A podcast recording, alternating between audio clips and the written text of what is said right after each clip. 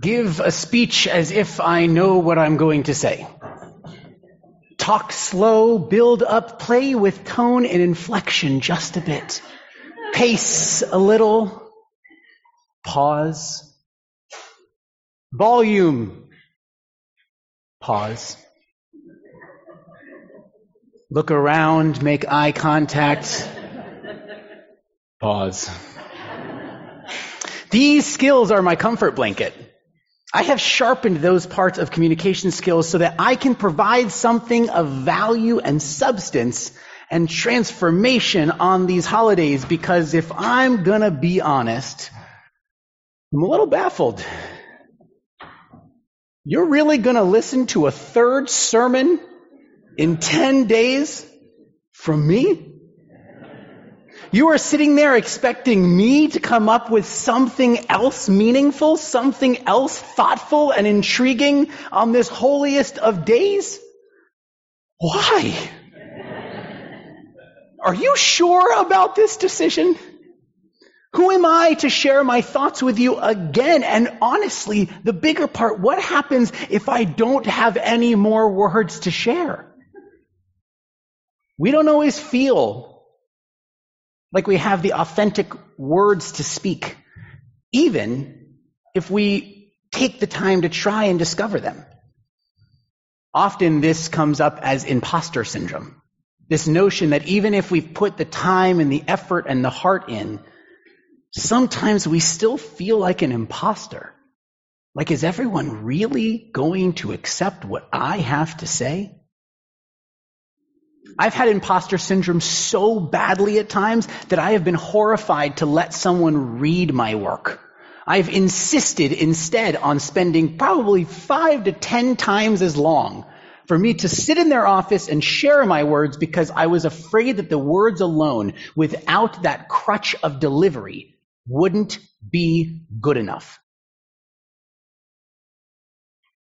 So where does this notion of imposter syndrome come from? Is it is this not the holiday of authenticity? Is this not where we're supposed to put our focus and attention and our hearts into a process? So, if we know that, if we know that this is where we're supposed to be most vulnerable and honest, then what do we do with that imposter syndrome? There's this wonderful story the rabbis tell about the oven of Achnai. Don't worry, there's no quiz. You don't have to remember the words. But basically, there's a new kind of oven. And the rabbis argue about whether or not it would be kosher. The details are something along the line of how the grout works and whether or not you can kosher it in between, but that's not the point of the story. The point is the rabbis really argue about this oven. I mean, it is basically a full-blown debate with all the rabbis involved. And one rabbi, Rabbi Eliezer, is so convinced that he is right that he cries out for supernatural proof. If I am right, let that carob tree show it. And the carob tree jumps out of the ground and dances across the room. the other rabbis say, not enough. He says, okay, if I am right, let that stream flow backwards. And it does. Then finally says, if I am right, let the walls of this very Beit Midrash start to cave in. And as he is doing so, Rabbi Joshua steps forward and says, stop, and the walls stop. They don't go back out of respect for Rabbi Eliezer, but they don't continue out of respect for Rabbi Joshua. Now you might be confused as to why I'm talking about magic tricks inside of this story, but here's the thing. Rabbi Eliezer finally gets so frustrated that he cries out, if I am right, God will prove it. And a voice from heaven says, Why are you arguing with Rabbi Eliezer? He is right. And Rabbi Joshua responds, The Torah is not in heaven. That's what we just read. The Torah is not in heaven. He responded this way because the Torah, which was given by God, to humankind at Sinai specifically instructs those who follow it are to be looked at as receiving Torah as their source and guide. Torah makes clear at this end of Deuteronomy that we just read that the word is very near to you. It is in your mouth. It is in your heart. Rabbi Joshua's response is the expression that even though Torah is holy, we have authority. The Torah is not just a document of mystery that we have to innately find its meaning, but instead it's a document from which laws are created. Human debate is engaged with, and we have the authority and in part the authorship of its text. Torah belongs to us. Talmud is our authorship with divine endorsement. The argument are holy even with human authorship because the intentionality behind our text is divine. We're not imposters. You all have divine endorsement. Whether or not you believe that is a separate question, but to know that you are divinely endorsed is rather important. What that means, however it might manifest, is a question to interpretation. In our Bible, the word nephesh, which many of you might know to mean soul, doesn't mean soul in Tanakh. In our earliest writings, the word nephesh actually means throat. You see, the writers of our sacred texts had this notion that our connection to God was our voice. It was the sound of one's voice. It was the power of the words that they would be able to produce. It was the notion that we could hear all the other voices in the room. I had a teacher in rabbinical school, Rachel Adler, who liked to teach that everything in Jewish is Jewish. Everything in Judaism is metaphor.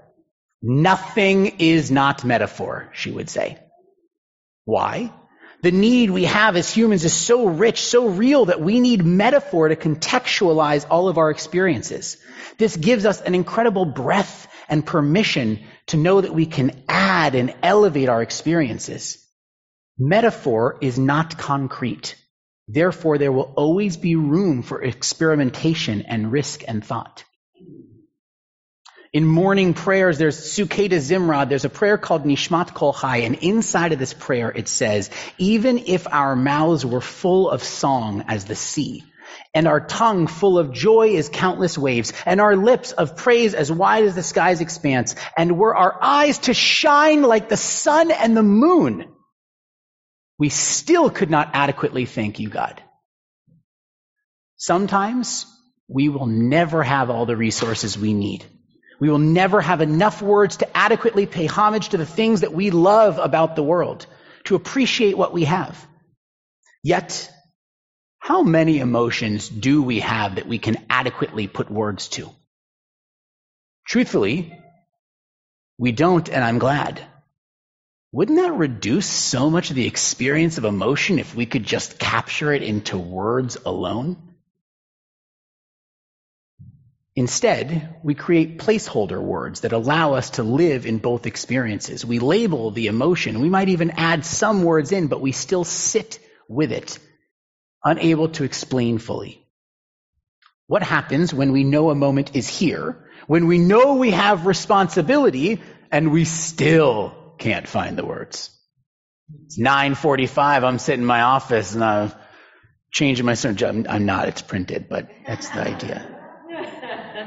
You can't find the words to express our true feelings and desire to change. Don't feel like we've suffered enough to be forgiven. That's a very Jewish experience. It's another sermon altogether. But how does our tradition respond? Our tradition responds by handing you the words, gives you the transgressions. We literally will be listing out the different transgressions. We'll provide you with the words to channel remorse.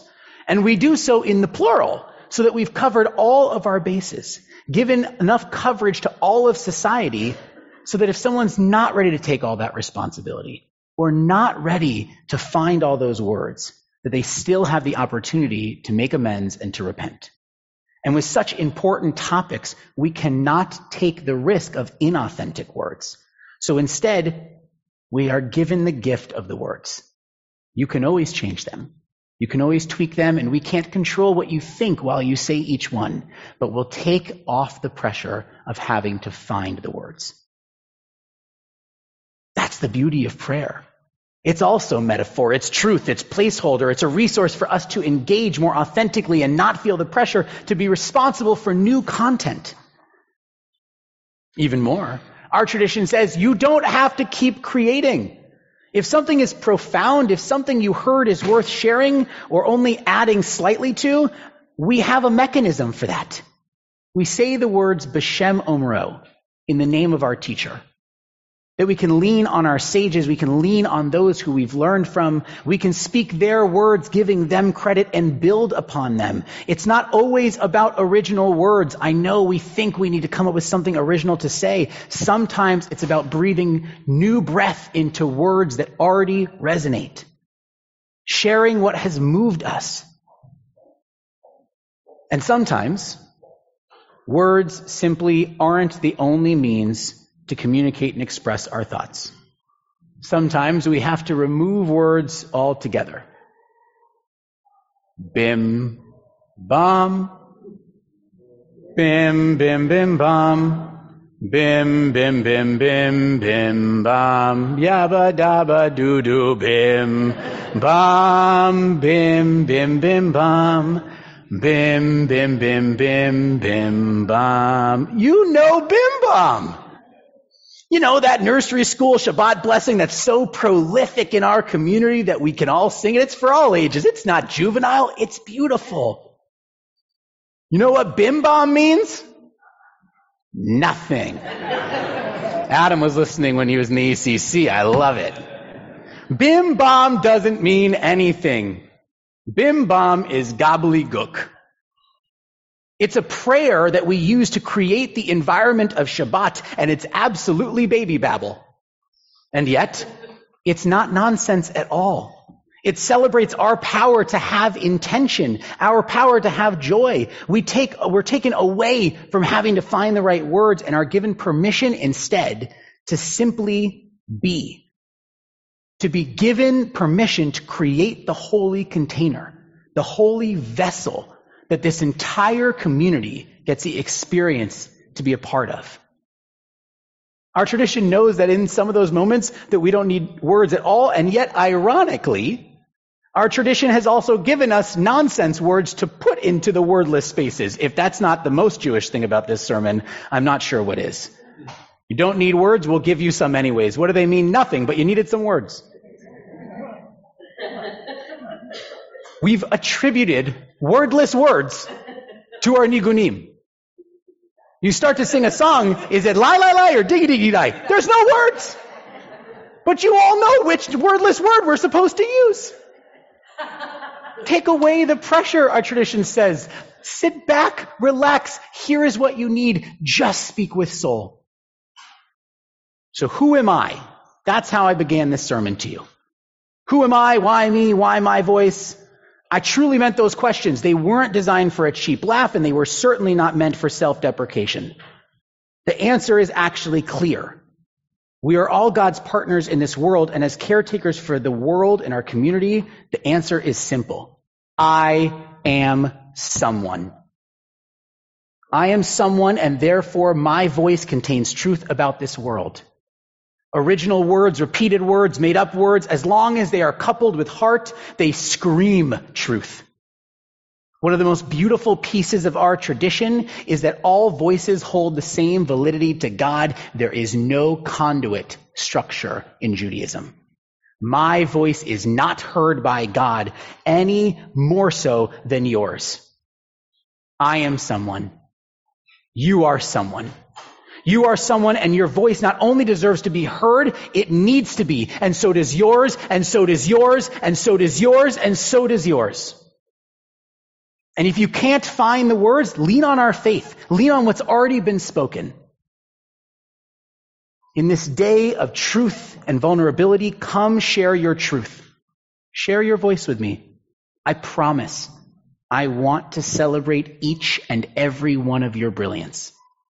Gamar Chatima Tova. May you be written in the book of life, and may you have the confidence to know you're a co-author of that book as well.